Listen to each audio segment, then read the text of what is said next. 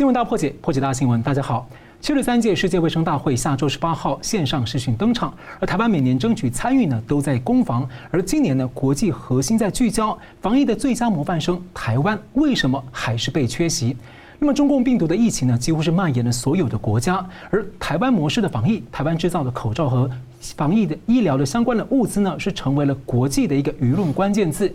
台湾防疫指挥官陈时中呢，被美方赞许是超级巨星。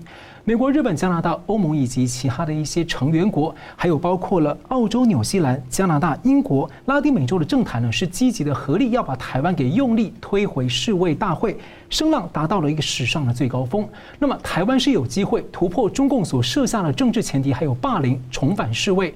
连香港的好朋友们，香港的朋友民间呢，都在进行联署，希望一人一个签名来帮台湾集气拼一拼。美国正在带头反击中共的霸凌，而欧洲。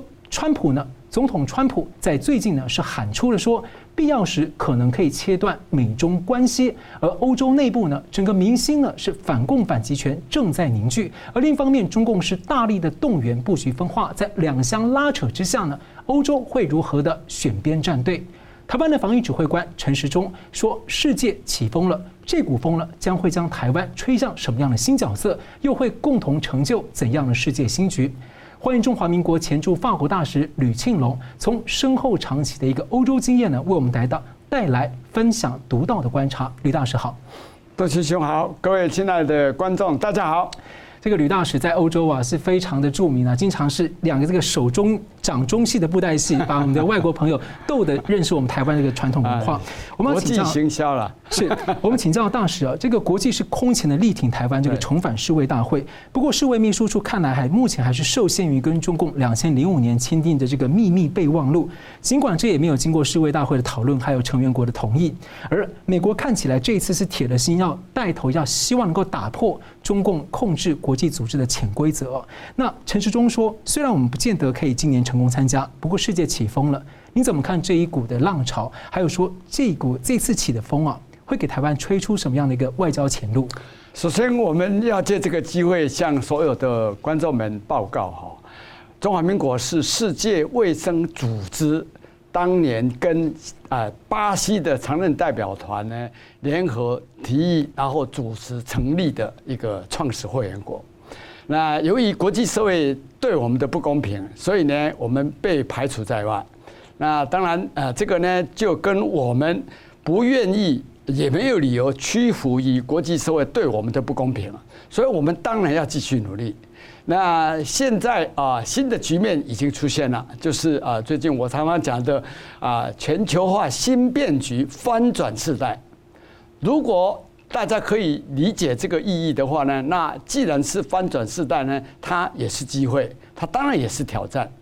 那从美国总统川普的一些系列的考量，甚至于呢，他所讲出来那么明确的这个所谓的政策的话呢，怎么做啊？我们要密切的去注意，因为这个跟我们的未来，特别是国际参与这个区块呢，有直接跟密切的关系。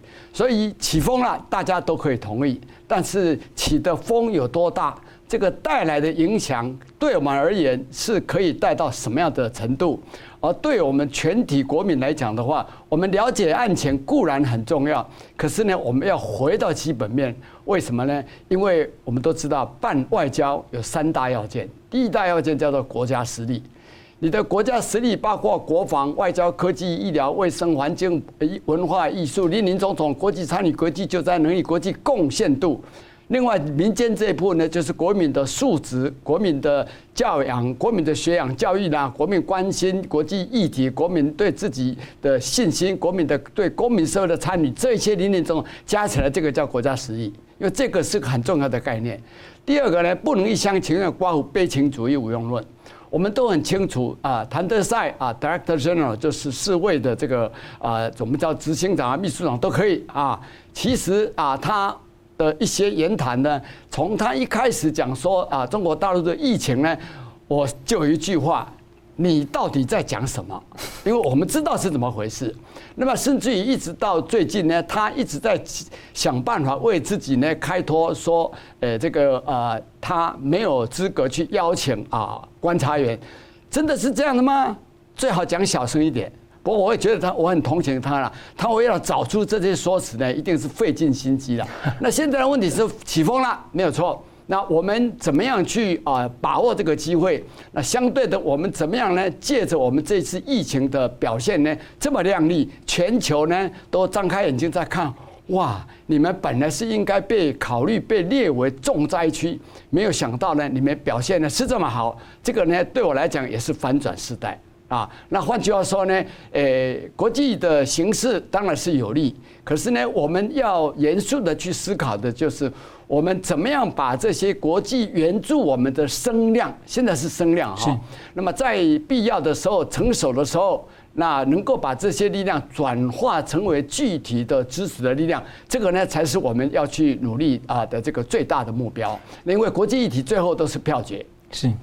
就给你一个声量何时在关键时刻可以转为直变为成为实际的力量？对，没错。是，好多人其实那个呃，在请教大使说，其实台湾看起来累积的一些这种外交筹码吧，很多时候好像是一种比较隐性的外交筹码，好在关键时刻可能长期的经营等等的。所以您觉得说，我们这样的一个隐形外交筹码的一个效果，像这次在世卫呃，在为工卫领域。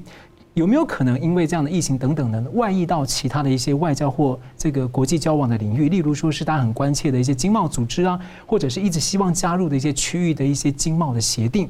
那么另一方面，再追加问一个，就是说台湾这一波获得这样空前的一个支持动能啊，您觉得说是来自于疫情的刺激？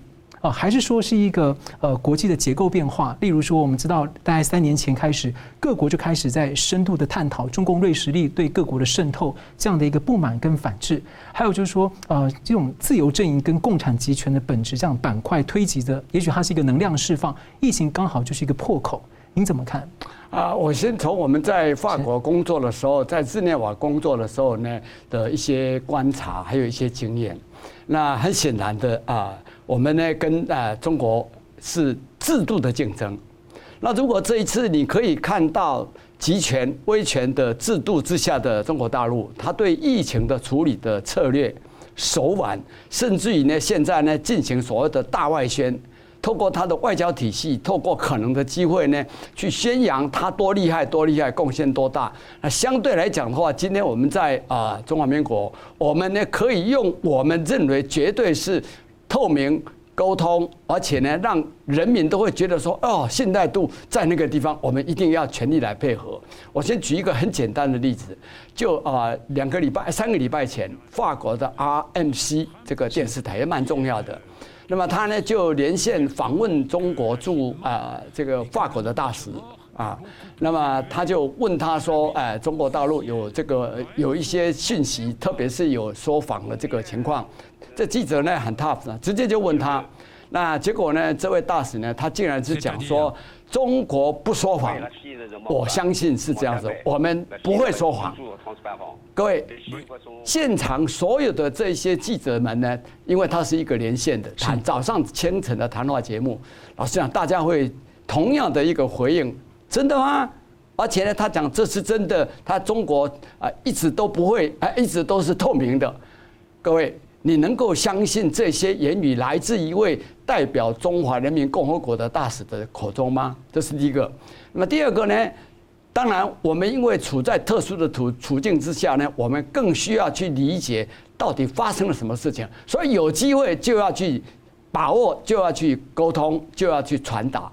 那也就是为什么你今天啊，包括啊这个其他的这个重要的这些先进的大国，甚至有些国家政要也好，这个政党的领袖也好，或者是民意也好，那他们呢，呃，都指控啊中国大陆隐瞒疫情所造成的灾害。当然，另外一个议题就是说，武汉肺炎啊怎么来的啊？这一些当然大家有不同的看法。可是因为延宕、因为隐瞒所引起的这些灾情的话呢，这个是大家难以忘怀的。那么在那种情形之下的话，你会看到国际的关系，国际关系就包括经济啊、科技啊、人民的交流这些呢，都会联动的造成一些啊很大的转变。而对我来讲，最重要的就是啊，中国的真面目呢。共产党用他的方式来治国，然后他希望成为世界上有影响力的国家。这些做法的话呢，让美国也好，美加或者是欧洲国家也好，会有新的看法。那么这个新的看法是用哪一些角度或者用哪一些措施来落实的话呢？这个就是我们要去注意的地方。我们呃借这个机会分析一下，大家参考参考。是的，那在这边请教大使说，像您刚刚提到，其实这场病毒的起源呢、对大家还是一个还是一个谜题，因为大家都进不去。那么，美国、澳洲和欧洲一些国家都在推动这个独立调查这个病毒的起源，还有疫情的相关的掩盖跟处理。那我们中华民国的外长呢，吴钊燮呢，他本周也公开的表示支持这样的一个调查。那此外呢？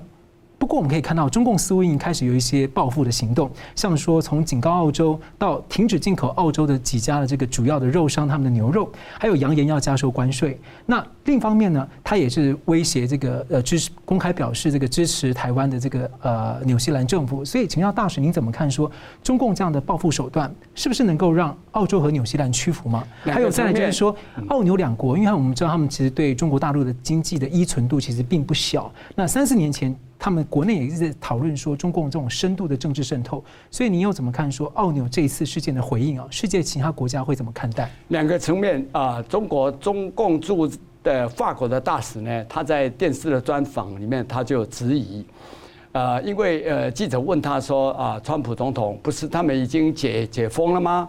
那么突然间又说零确诊啊，后来又爆出说一千三百多个啊，那么这位大使呢，他就讲说，那川普总统要几个？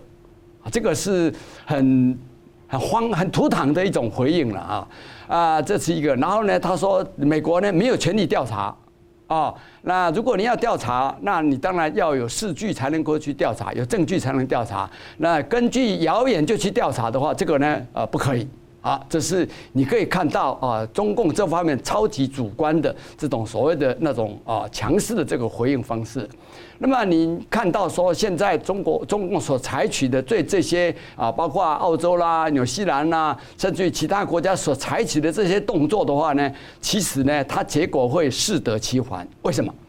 因为以前二十年前、三十年前中国的崛起，大家会觉得，哎，这个呢是大家让我们整体社会迈向更繁荣、更民主、更自由、更安定的社会。可是呢，大家呢失望了，因为呢，原来跟哎，呃，八零年代的时候啊，他中国把他把中国纳入世界贸易组织之下，也希望他能够啊接受国际社会的规范。那结果你看到的呢，完全不是啊他们当初所做的承诺。那么加上这一次呃疫情的关系呢，大家呢受害何其深厚，所以呢。很自然的会引起这些国家，西方国家里边对中国跟中共关系之间的进一步的思考。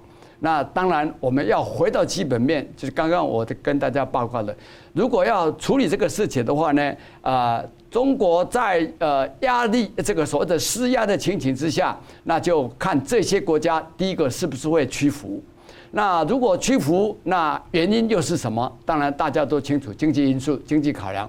那如果不屈服的话，那两边啊，双边，其中又包括美国，刚刚主持人所提的啊，川普啊总统他所讲的这些啊，我相信如果他不会啊，他无备而来的话，他不会讲出这种话，必定是有备而来。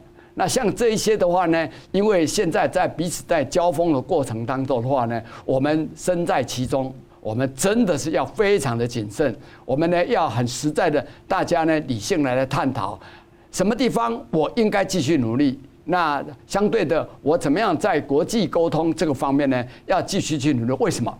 因为。到现在为止，因为疫情的关系，对我们来讲是一个啊，在国际传达台湾是一个民主自由啊的这个社会，而且医疗卫生这么好。因为你要疫情要做好的话，没有那么容易啊。是一个是公共卫生，一个是医疗体制，一个是医疗资源，还有一个就是国民的素质，还有政府的领导能力。那么这些全部的因素都加起来以后，那全世界呢对台湾呢真的是暗赞。是，好了，我们非常感谢大师，休息一下，马上回来。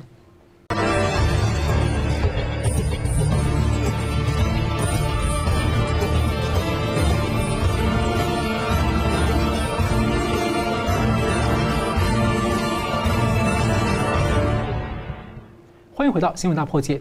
中共病毒疫情呢是重创了世界的经济，而中共呢之前就很早就开始推动复工，而现在呢中国大陆的病毒的最开始的爆发地武汉，在解除极端封城措施的几个礼拜之后。再公开承认了新病例，而且网络也传出了一些民众走一走就倒下的一些影片。而在东北地区的疫情也在加温，而欧洲方面呢，多个国家从本周开始呢，是慢慢的在松绑一些防疫的封锁令，希望能够重启商业活动来复苏经济。不过有些地区也出现了一些疫情，所以要请教大使，您怎么看现在欧洲啊加速复工的一个趋势？呃，复工是大家所有的期望。我们以法国马克龙总统他的啊思维来讲。他呢，当然，呃，跟其他所有国家的领袖一样啊，要注意啊，重视经济的重新的这个复苏。那另外一方面呢，他也期待说不要影响人民的生活。这个呢，跟比如说英国的首相啊，Boris Johnson，他的理念跟所有其他的领袖都一样。那换句话说呢，人民的期待是什么？既然说这么无奈碰到这个疫情的话，那当然大家会去思考这个。怎么会成为这种状况？到底谁该负责任啊？那我们啊，在面对疫情的这个压力之下的话，生活形态的改变，包括我们很容易可以理解。哦，第一个法国人呢，他一向习惯自在了。那意大利啦，像西班牙啦，都是热情豪放了。见了面呢，不是贴人就是握手，就是拥抱啊。你现在规定他这一些都不可以。啊，当然也没有说强法律式的规定，可是大家都知道不可以就是不可以，然后限制你的出门，顶多能够啊，你周边出出门呢，这个只有一公里的这个距离可以走。现在解禁了以后，十一号开始呢，可以到一百公里，可是呢，群聚呢还不能够超过十个人。然后呢，你如果说有议题啊，有人往生，你要参加葬礼，不得超过二十个人。这些林林总总，再加上经济领域里边呢，包括航空运输、生产制造、销售这些林林总总，当然人民的生活是受到多大的限制。那因为有限制，所以呢，你也会看到一些新的思维全部出现了，包括呢在家工作。那学校的上课呢，呃，法国的小学呢可以啦，十五万人可以去上课，可是呢，一天上班啊，一天上课的学生不得超过十个。那么高中生呢，下个礼拜呢可以开始去上课，可是全国的高中生不是只有十五万，限定人数。那换句话说呢，会让大家对所谓的疫苗、疫情、病毒在那个地方的话呢，大家真的会印象深刻。好了，那么在这种情形的背后，就是你看看啊，中国大陆，哇，你中共不是说我已经解禁了吗？我已经完全掌握状况了吗？对不对？那你不是说你很透明吗？那到底透明的话，我们也要请教一下，透明到什么程度？你真的无所隐瞒吗？那如果二度再回锅的话呢？那真的会很凄惨。这个就是为什么我在观察英国、德国跟这个啊，尤其是西班牙跟意大利，他们都慢慢在解禁。德国当然也有一些动作，可是呢，我啊曾经啊做非正式的这个观察，我说最好我们还在等两个礼拜。为什么要两个礼拜呢？因为呢，两个礼拜的这个所谓的观察期啊，现在慢慢逐步解封的情形之下，病毒真的跑掉了吗？如果没有跑掉的话，那民众的生活习惯是不是马上又恢复到原来的见面贴脸这个 这个这个拥抱吗？对不对？那生活习惯上，因为以巴黎来讲的话，咖啡厅、餐厅现在还是不可以开的。那如果群聚一来的话，然后又在感染的话，那我们想到韩国。不是最近有一个年轻人吗？啊，那也造成多大的冲击。所以呢，我们在台湾，我们真是非常的幸运，我们的运道呢非常的不错。但是我们还是要谨慎。好的，其实我们可以看到，疫情在这个美国的重灾区纽约州啊，最近这个州长古莫他在周一的记者会啊，语出惊人。他是这样说：他说，这病毒是从欧洲来的，我们正遭到欧洲病毒的攻击。不过这番话，因为跟呃川普政府啊，或者一些主要的国家，还有甚至一些国际科学界的一些主要目前的看法是很不同的。因为大家普遍都认定说，病毒无论它怎么产生的，但是它源头就是从中国大陆出来的。所以，请教大使，您怎么解读这样？我得到的讯息是啊，法国中国会感染，是因为有一位英国人到新加坡去开会。那新加坡开会呢，把病毒带到法国的阿尔卑斯山的一个啊山区，他们在暑假、啊、寒假的时候呢，都会有所谓的呃，像说我们的这个寒假娱乐营一样。然后他把病毒带到那里去以后呢，就这样一直一路扩散出来啊，这是一条线索。那当然啊，病毒你要去确定说从哪里来的话，这个以现在的科学技术啊，绝对呢可以找到啊，只是说呃，这是科学性的问题。那当然呃，美国内部的这些政要他们有不同的看法的话呢，我们呢，我是比较建议说我们啊看一看、听一听就好了，因为呢，第一个。重点不在于说从哪里来，重点是今天受害这么深的话，以后怎么办？是这以后不是只有说病毒这个这个本身肆虐的问题啊，而且包括你负责任的政府、你的政府、你的行政部门用什么方式来对待它，包括呢有疫情，你是不是真的透明？你是不是就事论事？你是不是因为用你的威权的方式呢，叫老百姓不可以上报？你有专案，呃，有病例，你不可以报上来，为什么？因为我要复工。经济当然很重要，可是呢，当你的人员如果说没有办法在安全的环境之下工作的话呢，那呢会变成不可收拾的局面。举一个例子啊，亚马逊在法国，他呢本来呢除了就是说书籍啊这些啊运送以外呢，他甚至于呢也送口罩。也送所有的东西，结果呢，这个呃，法国的法律呢禁止他做这些，那理由是什么呢？你没有为你的员工做到保护的工作啊，保护的程度，还有口罩不够啦，或者啊，这安全措施不够啊，所以这个议题呢，会让全球，特别是啊这些先进国家的人呢里里面呢，一定会认真的去思考，我们怎么样来因应。以后啊，就像他的总理所讲的，以今后我们要学习跟病毒共同生活。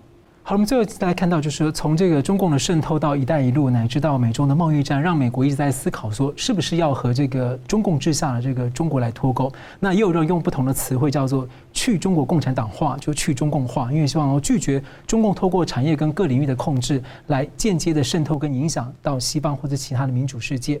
那么，欧洲其实也在思考相关的议题，在反思这个他们曾经坚守的一些欧洲的价值，例如二零一八的这个欧洲议会通过的一个。欧中关系决议哦，是相当大的转向。这个要求欧中交往必须要要以原则性的要促进这个中国大陆的自由、人权等等的价值。那不少的成员国也很反感中共的一个战狼外战战狼外交，而欧盟也提出了这样一个呃欧亚的联结的一个战略，对亚洲有一些不同的新想象。所以想要请教大使说。当这个中共掩盖疫情啊等等的，那加深了这场辩论。而川普十四号又表示说，呃，必要时他可以可能要切断整个美中关系。那么最新的消息是，今天台湾的台积电呢，最大的这个晶圆代工厂宣布要到美国盖这个先进制程的工厂。那蓬佩奥就公开赞许说，这个有助于来围堵中共的科技扩张啊。所以请教说，您怎么看欧洲最近在跟中共之下的中国脱钩这样的一个议题啊，越来越深化的一个现象？台积电有这个新的决定，当然它是基于专业的考量，而专业考量的背后就是包括我们大家都同意的安全性的问题。安全性不是只有生产这个区块，安全性还包括你怎么样能够永续去发展。是，因为你在这个专业里边呢，台积电全世界，包括欧洲、包括法国都知道。好了，那这种情形之下的话，如果啊能够做必要的处理，就是理性跟智慧的决定，决定到哪里去投资的话呢，我们真的呢啊非常的高兴。为什么呢？因为我们没有理由说明知道啊困难重重的情形之下，而且。你一定会发生这一些困难的时候，你还要走走走下去。那现在做必要的调整，那背后就显示出我们的务实性。这个呢，是我们今天要求国家永续发展、社会大家能够更繁荣、更安定的一个必要的思维。这第一个。第二个呢，欧洲国家呢，我们也知道啊，我们举英国为例啊，原来呢这个五 G 啊，华为对不对？他呢也非常的高兴，他的拓展的这个业务的情形拿到了订单也很高兴。那么意大利啊，因为呢它的内部的经济、财政、金融的这些问题呢，它需要很多外资的挹注呢，所以呢，它在对“一带一路”这方面呢，所有的欧盟国家里面呢，最热络的就是意大利。